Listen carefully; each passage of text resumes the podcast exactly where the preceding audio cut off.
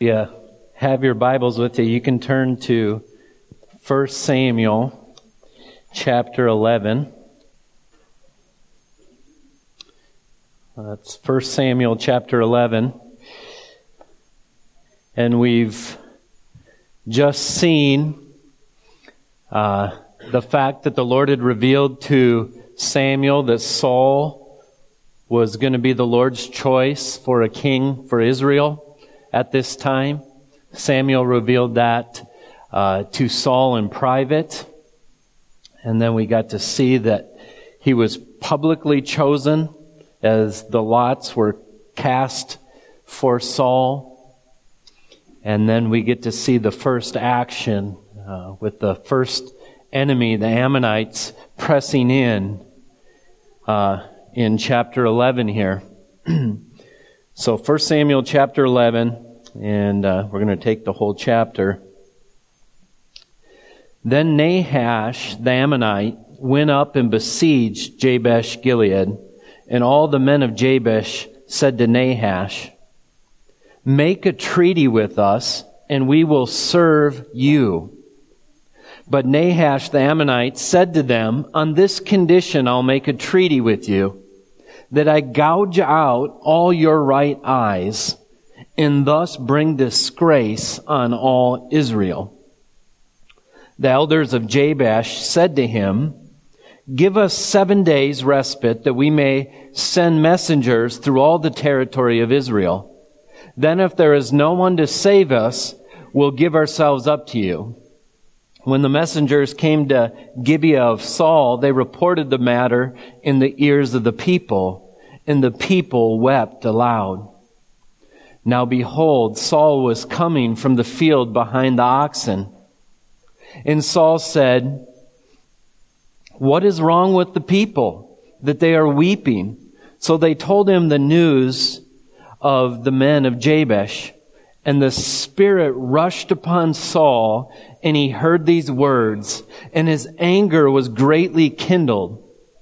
He took a yoke of oxen and cut them in pieces and sent them through all the territory of Israel by the hand of messengers saying, whoever does not come out after Saul and Samuel, so it shall be done to his oxen. Then the dread of the Lord fell upon the people and they came out as one man. When he mustered them at Bezek, the people of Israel were 300,000 and the men of Judah 30,000. And they said to the messengers who had come, Thus shall you say to the men of Jabesh Gilead, Tomorrow, by the time the sun is hot, you shall have deliverance. When the messengers came and told the men of Jabesh, they were glad. Therefore the men of Jabesh said, Tomorrow we'll give, give ourselves up to you that you may do whatever seems good to you. The next day Saul put the people in three companies, and they came into the midst of the camp in the morning watch and struck down the Ammonites until the heat of the day. And those who survived were scattered, so that no two of them were left together. Then the people said to Samuel, Who is it that said, Shall Saul reign over us? Bring the men that we may put them to death. But Saul said, Not a man shall be put to death this day, for today the Lord has worked salvation in Israel. Then Samuel said to the people, Come, let us go to Gilgal, and there renew the kingdom. So all the people went to Gilgal, and there they made Saul king before the Lord in Gilgal. There they sacrificed peace offerings before the Lord, and there Saul and all the men of Israel rejoiced greatly. Let's pray.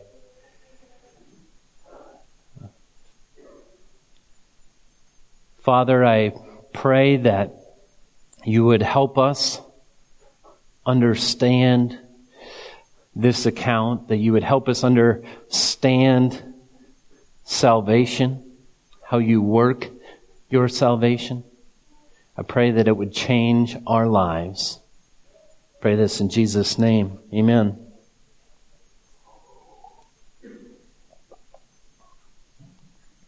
Well, yesterday afternoon, um, I threw in a DVD with my girls called The God of Wonders that Dan Mardian gave me this weekend. And it's a D- DVD talking about the glory of God's creation. And I had this text on my mind. I had Israelites on my mind who so quickly look to make a treaty with the enemy rather than go to God. And it struck me maybe as strong as I've ever felt it before. So let me, I just want to transfer some of it to you. Uh, some of what I felt yesterday. So as I'm watching this video, they begin by talking about God's power seen in the universe. And they talked about the sun's power. That in one second, now you got to put on your thinking brains here. In one second, the sun produces more energy than man has ever produced since Adam. So the closest star to us is the sun, and in a second, this one star produces that much power. Our sun is not nearly the biggest of the stars, even though it's huge. If our, if you could picture our sun as a sphere, you could put one million earths inside it to help you understand the size of the sun. Now, imagine this. They say in our Milky Way galaxy, there are over a hundred billion stars. And now think in terms of power for a minute. How much energy flows out of one star? Think let your brain try to comprehend a hundred billion in the Milky Way galaxy. And then scientists tell us that with the Hubble telescope, they now know that there are over a hundred billion galaxies. Are you tracking? Your brain and my brain cannot comprehend the energy in the universe. And then they got into E equals MC squared, which I'm not even going to get into. That's, but what it means is even in a little bit of matter, there's a lot of energy represented in it. That's Albert Einstein. I know some of you understand that, and I read it and read it, and I'm like, it just means there's a lot of, even in this right here, the amount, if you could harness all the energy in this piece of wood here, it would blow our minds how much power, energy is there. Now get this. Psalm 33 6 says, By the word of the Lord the heavens were made that means the stars and space, the universe. By the word of the Lord, the heavens were made, and by the breath of his mouth, all their hosts. That's the stars. He just spoke them and they were there. And then in verses 8 and 9 of Psalm 33, we read, Let all the earth fear the Lord. Let all the inhabitants of the world stand in awe of him. For he spoke and it came to be. He commanded and it stood firm. Isn't that right? They, they didn't have the Hubble telescope. They had eyes that could look up and imagine. Ought we not stand in awe to the one who spoke. Psalm 147 3 says this. This is, this is just absolutely comforting and shocking.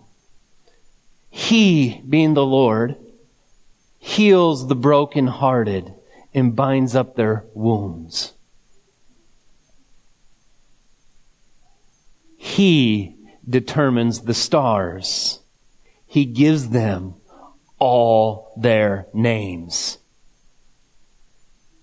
The one who heals the brokenhearted is the one who is named the hundreds of billions of stars and the hundreds of billions of galaxies. He named them and he's the one who heals the brokenhearted.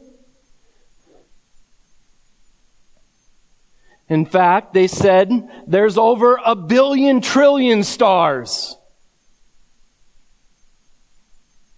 You can't comprehend it, and neither can I. It just sounds like a joke. I want to know the scientists that counted them or how they figured that out. But there's a billion trillion stars. Then in verse 5 of Psalm 147 says, Great is our Lord and abundant in power. His understanding is beyond all measure. If he's going to name them all, what must his understanding be like? What must his power be like to make them? And then Isaiah 55 9. For as the heavens are higher than the earth, so are my ways higher than your ways, and my thoughts higher than your thoughts. Think. As high as the heavens are above the earth, are my ways greater than your ways? Well, we can't even imagine naming the stars.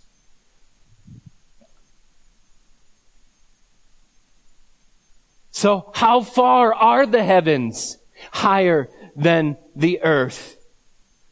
Well, if you travel at the speed of light, which, by the way, is 670 million 616,629.38 miles per hour. Approximately 670 mi- million miles an hour. So if you're going that fast, to give it, put into perspective, if you were to go around the earth in an airplane at that speed, you could wrap the earth seven times in one second. Imagine the G forces there. At that speed, scientists estimate as far as they can see into the universe, if we were to travel at the speed of light, do you know how long it would take to reach the ends? Which, by the way, it's expanding. It's a long trip as high as the heavens are above the earth. It's a long trip to the end that traveling at the speed of light, they estimate that would take 28 billion years.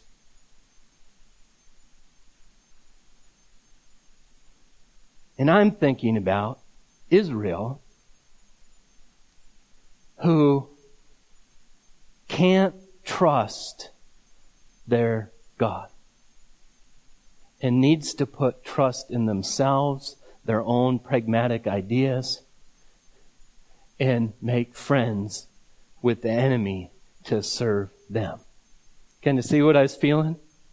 It's one thing to read the Old Testament and say, they're foolish. It's another thing to grasp something of the glory of God and the power of God and the kindness of God that I mean, and he created all the hosts. We get half a sentence. You know, you watch this video and you just want to live in the glory of imagining, and the Bible gives it this much. Because that's just something he did. What must he be like? What must it be like to see the Lord face to face? to dwell in his house forever. What about the excitement of knowing this Lord? And it makes more sense when we read Romans 1 when Paul says, For the wrath of God is revealed from heaven against all ungodliness and unrighteousness of men who by their unrighteousness suppress the truth. For what can be known about God is clearly seen in the things that have been made. You see, if you just look at the earth, you know you ought to tremble. And we looked at the mass scale. You just go to DNA. You just look at in a little pin head of, if you can imagine a little pin with a little circle on the end of it, the amount of DNA that fills up that little circle. So DNA is a, as I, I guess, I'm not pretending like I understand this, it holds, it's a storage house of information. And if you were going to put all the information in that little pinhead in books and stack them on top of each other, it would go 500 times higher than the moon. We think we're so smart with our books this thick. So whether you go mass scale or micro, we're amazed. And man looks at all that and says, suppress it down, forget it. I'm going to worship man and beast, created things, not the creator.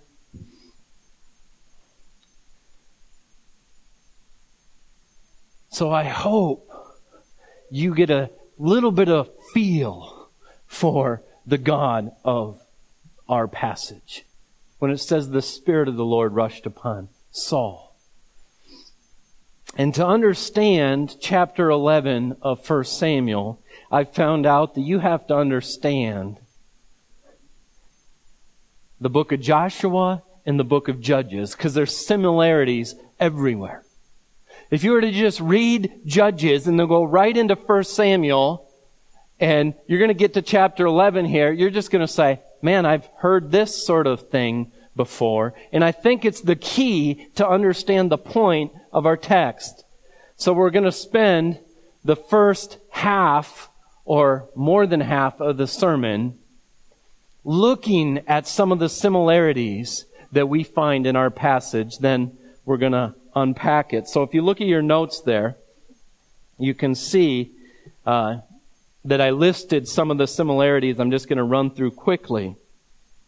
The first one is the location Gilgal. At the end of our passage, Samuel takes the people of Israel to Gilgal to renew the kingdom, to renew their allegiance to the king.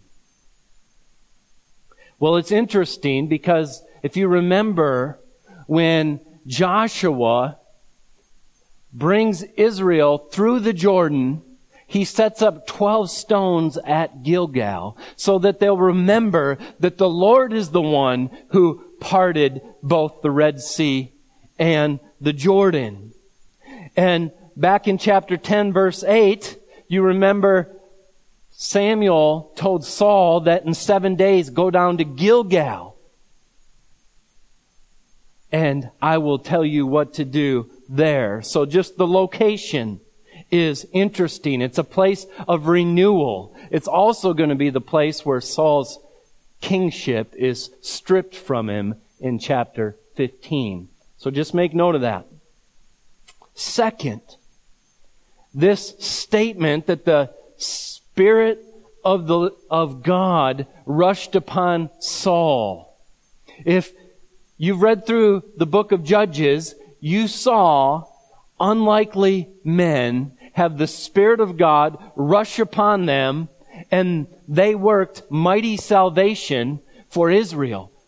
And a lot of times, surprisingly, because it seems like their character is lacking. I'll give you a couple examples here. We have Othniel in Judges 3:10. We read the spirit of the Lord was upon him and he judged Israel. He went out to war and the Lord gave uh, the king of Mesopotamia into his hand.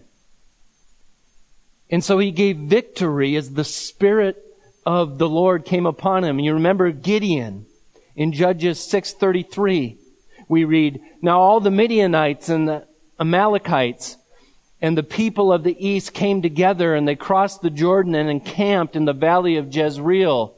But the Spirit of the Lord clothed Gideon and he sounded the trumpet and the Abiezrites were called out to follow him. And then if you remember, he divides the 300 men into three companies and he tells them to blow their trumpets at the same time. And the Lord throws them into confusion and they rout them. And so you have him splitting his army into three companies. We're going to see that Saul does the same thing as the Spirit of the Lord rushes upon him. And then you remember Samson. Remember Samson when he was attracted to the Philistine woman and he wanted to go down and meet with her? We read in Judges 14, starting in verse 5, then Samson went down with his father and mother to Timnah, and they came to the vineyards of Timnah, and behold, a young lion came towards him roaring.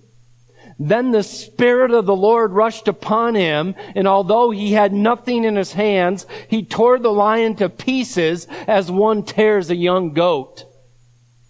Well, I don't know how one tears a young goat, but he didn't have anything in his hands. And the lion came, and the Spirit of the Lord rushed upon Samson, and he ripped the lion apart with his bare hands.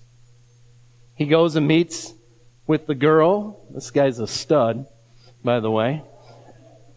And leaves, decides it is who he wants to marry. He's on his way back. Oh, there's that lion I killed. I want to go check this out. That was, I'm, I'm sure he's a little bit like, yeah, here's the carcass. Well, there's a bunch of bees surrounding it, and there's honey on the inside of the carcass and he puts his hand in, gets a handful of honey, and he's eating it with his mom and dad as he's going down to marry this girl. The book of Judges is really interesting, by the way. It's better than any soap opera you can find. And so he gets, goes and meets this Philistine girl and is ready to marry her. And he tells them, I'll give you 30 pieces of linen and 30 changes of clothing. He tells these 30 young men who come to be there for the wedding, if you will tell me the answer to this riddle, out of the eater came something to eat, out of the strong came something sweet. Well, I'm sure well, maybe you do or maybe you don't remember how, what happens. His wife, they have seven days to figure out this riddle. Finally, she gets it out of him what the answer to the riddle is, and he, she goes and tells her people. And we read in Judges 14, 8, that they came with the answer, what is sweeter than honey and what is stronger than a lion. And he said to them, if you have not had not plowed with my heifer, I don't know why he calls his new wife a heifer, you would not have found out my riddle. He's saying, you use my wife to figure out the riddle, and then we read and the Spirit of the Lord rushed upon him, and he went down to Ashkelon and struck down thirty men of the town and took their spoil and gave the garments to those who told the riddle. In a hot anger, he went to his father's house. So you see the Spirit of the Lord coming upon him, and he rips up a lion, then he kills these men in a hot anger, and we see the same thing. Saul in his anger, cuts up an ox. And the book of Judges is a sad book. It's a book where there, it, it's continually said there's no king in Israel and everyone did what was right in their own eyes. Everyone went according to their own wisdom. They, they did what they thought was best. And this sad book ends with about the saddest story you can ever imagine. And it happens in Gibeah, which is where Saul lives and is where he sees victory in our story. But the darkest day in Gibeah was a day when a Levite who had a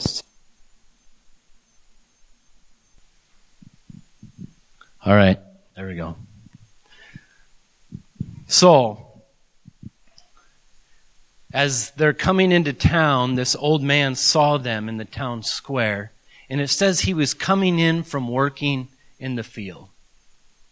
By the way, Saul is coming in from behind the oxen. He was plowing in a field when he got the news, but so there's even similarity there. But as this old man is coming into town. He sees these sojourners and he says, Don't spend the night in the square. Come spend the night in my house. And as they come into the house, we read in Judges 1922, as they were making their hearts merry, behold, the men of the city, worthless fellows. Remember that. Because right at the end of chapter 10, right after Saul was chosen by Lot, it said some worthless fellows said, How can this man save us? Just remember that. Worthless fellows come to the door, surround the house, beating on the door, and they said to the old man, the master of the house, Bring out the man who came into your house that we may know him. He says, Don't do such an evil thing. Rather, and here's man doing what he thinks is best in his own mind, let me give you this man's concubine and my virgin daughter, and why don't you violate them? And they push the concubine out of the house. They have sex with her all night. And she's laying on the stairs, the threshold of the door, and in the morning, when they wake up and open the door, she's lying there dead from the abuse. How the book of Judges, when man does it his way, ends. But it's not done yet. It gets more pathetic. Because then what happens is the Levi takes the concubine home, cuts her into 12 pieces and sends them out to all the tribes of Israel to let them know what these worthless men in the land of Benjamin in Gibeah had done. So all, is, all of Israel rises up, says, give us the worthless men. The Benjaminites are great warriors. They say no. And so the battle's on. And after thousands die, Benjamin is wiped out by Israel. It's a civil war. To a, there's only 600 men of Benjamin left. And they go find their, they, they escape to the rock of Rimmon, And they're hiding out there. And then Israel feels bad. And they say, well, we almost cut off our brother. Where are we going to find wives for these 600 men? Because we took an oath that we wouldn't give them our daughters, and then man thinking on his own comes up with an idea, and they said, here's what we'll do. When we called for all Israel to come out against Benjamin, Jabesh Gilead didn't come out, which is in our story today. They didn't come out, so here's what we'll do. We'll go in, and we're going to kill every man, woman, and child, except for the virgin young women that would make good wives.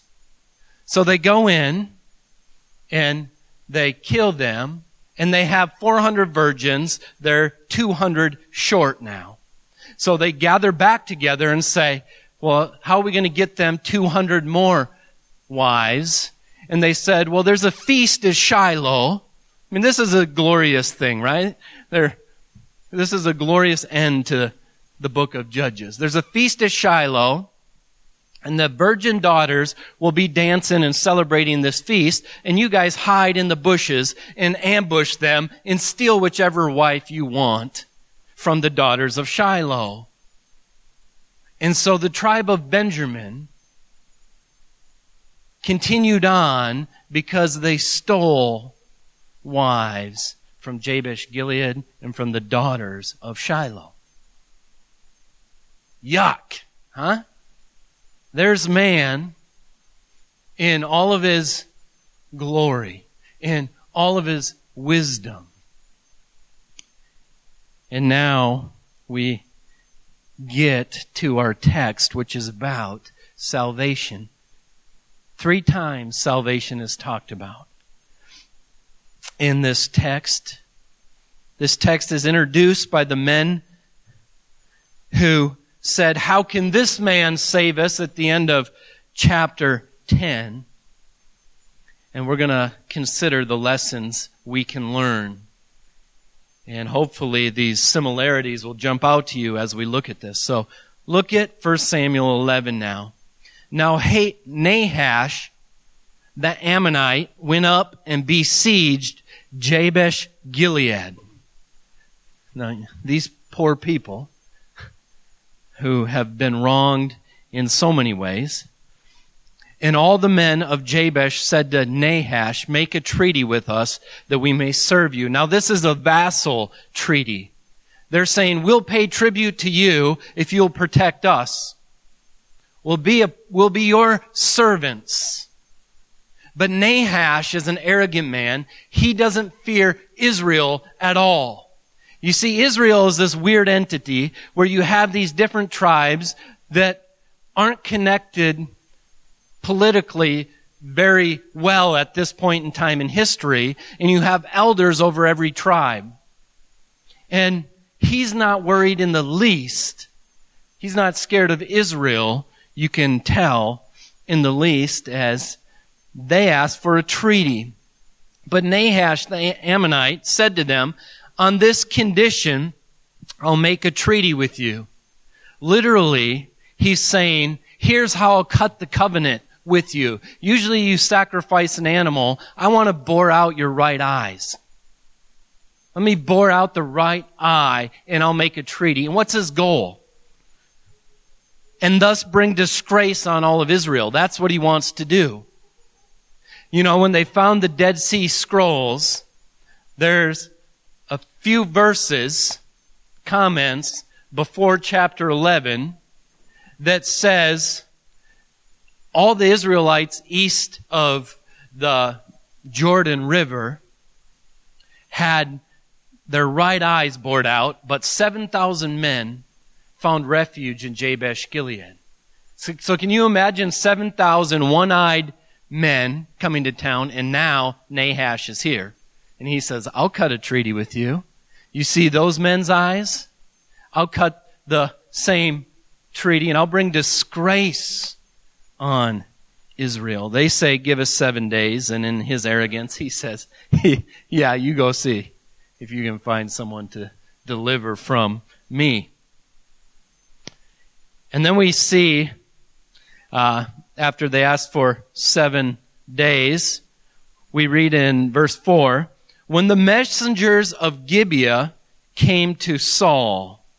So, now get the picture of where we are. So, people from Jabesh Gilead come to Gibeah. Really?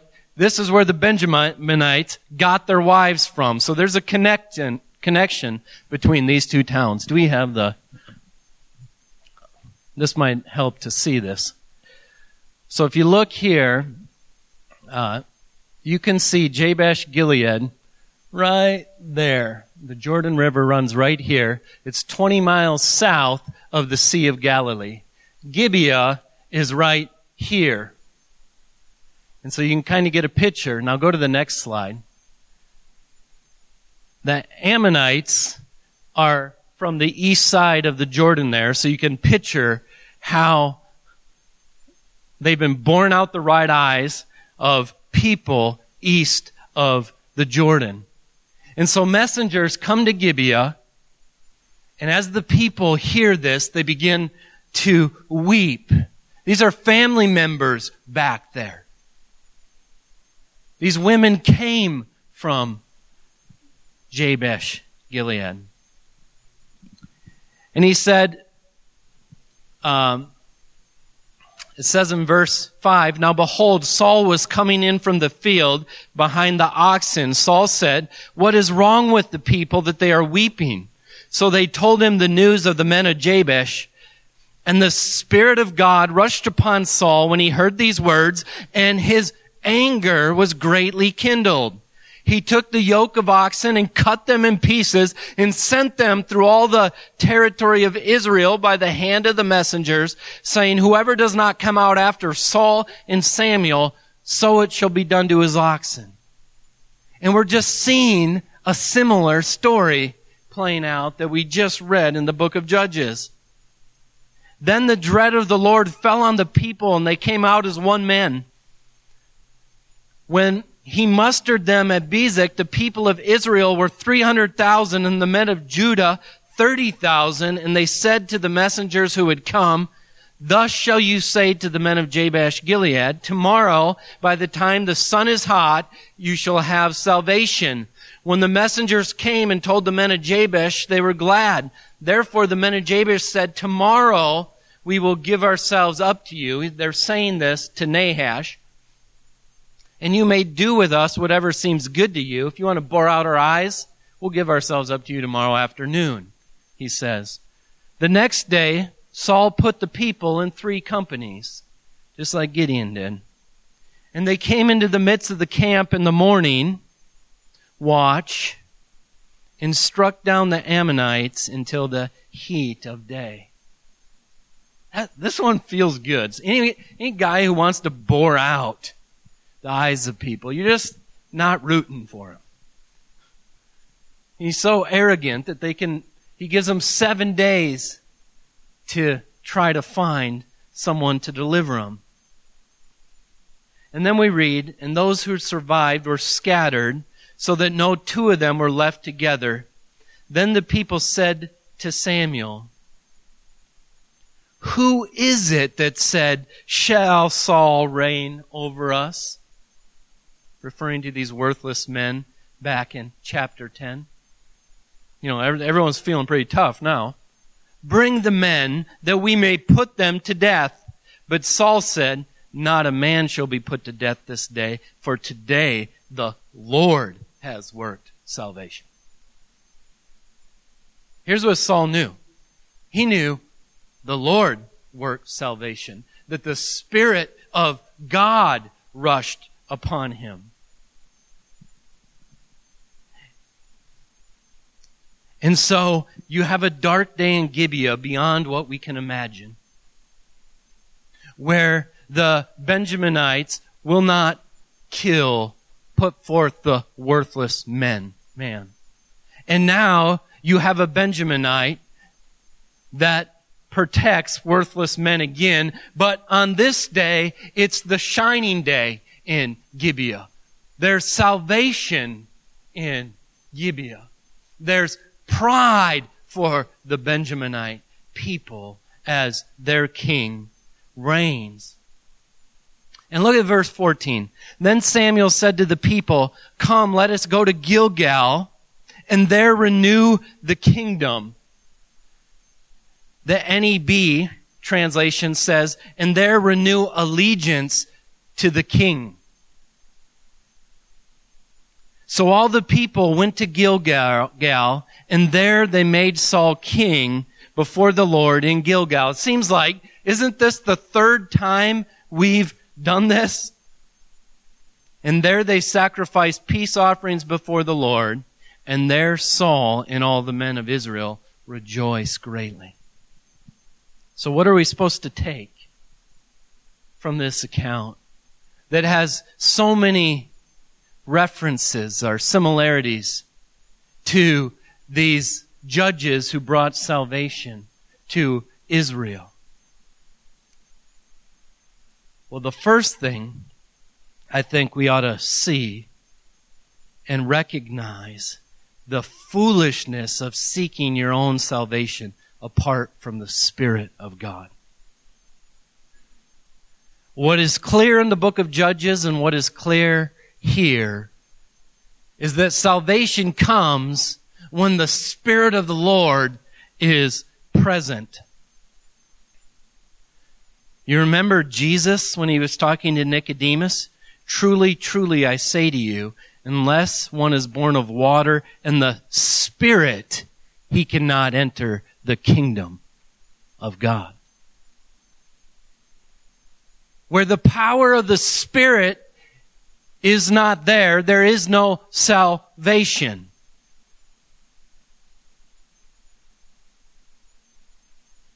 What this story is clearly portraying is that you think salvation's going to come because now you have a monarchy? Because now you have a king like the nations?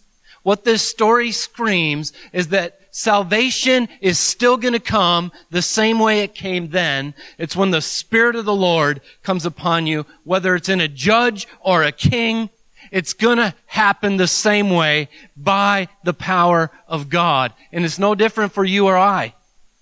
Salvation will not come for us apart from the Spirit of God. Whether we're talking about your new birth or whether we're talking about you killing sin, apart from the Spirit of God, there will be no power. As long as you do it your own way. In our default, in our flesh, is to do exactly what the men of Jabesh Gilead did. I'll make a treaty with you. I get afraid so quick. I don't want to have to live by faith. And God is the God of wonders, the God of the stars. How foolish to try to find salvation apart from the Spirit of God. What's resounding here is you might think something so new is happening, but salvation comes by the Spirit of the Lord. It's no wonder that Jesus told the disciples, don't do anything until the Spirit comes upon you. Don't think you're going to go act out in power as apostles until the Spirit comes upon you at Pentecost. Second thing, renew your allegiance to the kingdom every time you rebel. Here's what Samuel's doing. He's bringing Israel back, reminding them He's bringing them back to Gilgal, just like Joshua set up the stones. Where's your salvation? Saul said it. Salvation comes from the Lord. And we can read these Old Testament passages and think how dumb or how wicked these worthless fellows are. And yet, it's the same for us today. There's one greater than Samuel telling us to renew our allegiance to the kingdom. Matthew 6:33 says, Seek ye first the kingdom of God and his righteousness. Jesus Christ himself is saying, seek the kingdom of God first. Renew your allegiance to the kingdom. What, what came right before this? The kingdom law from Christ from Matthew 5 through Matthew 7, the Sermon on the Mount. And what do you see in there? All throughout there, you see people who need to humble themselves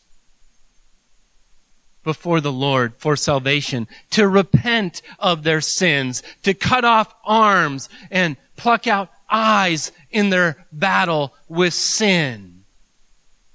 And I stray from the kingdom and you stray. And daily we need to be reminded of King Jesus. The one whom at his baptism had the Spirit of God come upon him. And the Lord said, this is the one. Finally, this is the one with whom I am well pleased.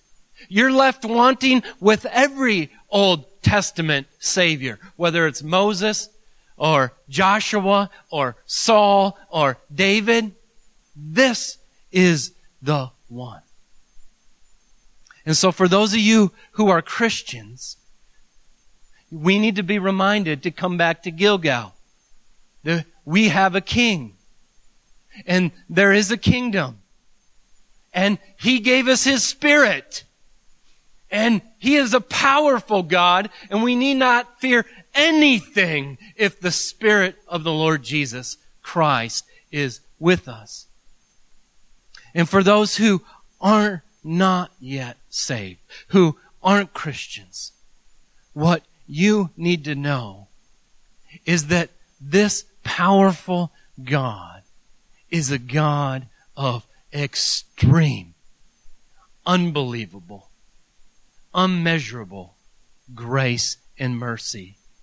As he so loved the world that he sent Jesus Christ to bear your sins and my sins so that we could live in his house forever, come into his courts, be children in the kingdom of God. The only way that can happen is if you repent of your sins, say, life is not over here. This is how I live in my flesh. I need salvation, and I believe Jesus is the Savior. And when you trust in Christ, He paid the price for your sins so that you will never pay for them. And His perfect life you could never live is transferred into your account so that the holy God of the universe, the God of all power, can invite us to live in His presence forever, face to face. Father, I pray that faith would be growing right now in the believers that are here. Faith comes by hearing. Lord, your word proclaims truths that makes faith grow. I pray that that would be happening in our hearts. Lord, I pray that we would smell like those people who represent the King. You are a great Lord. I pray this in all in Jesus' name. Amen.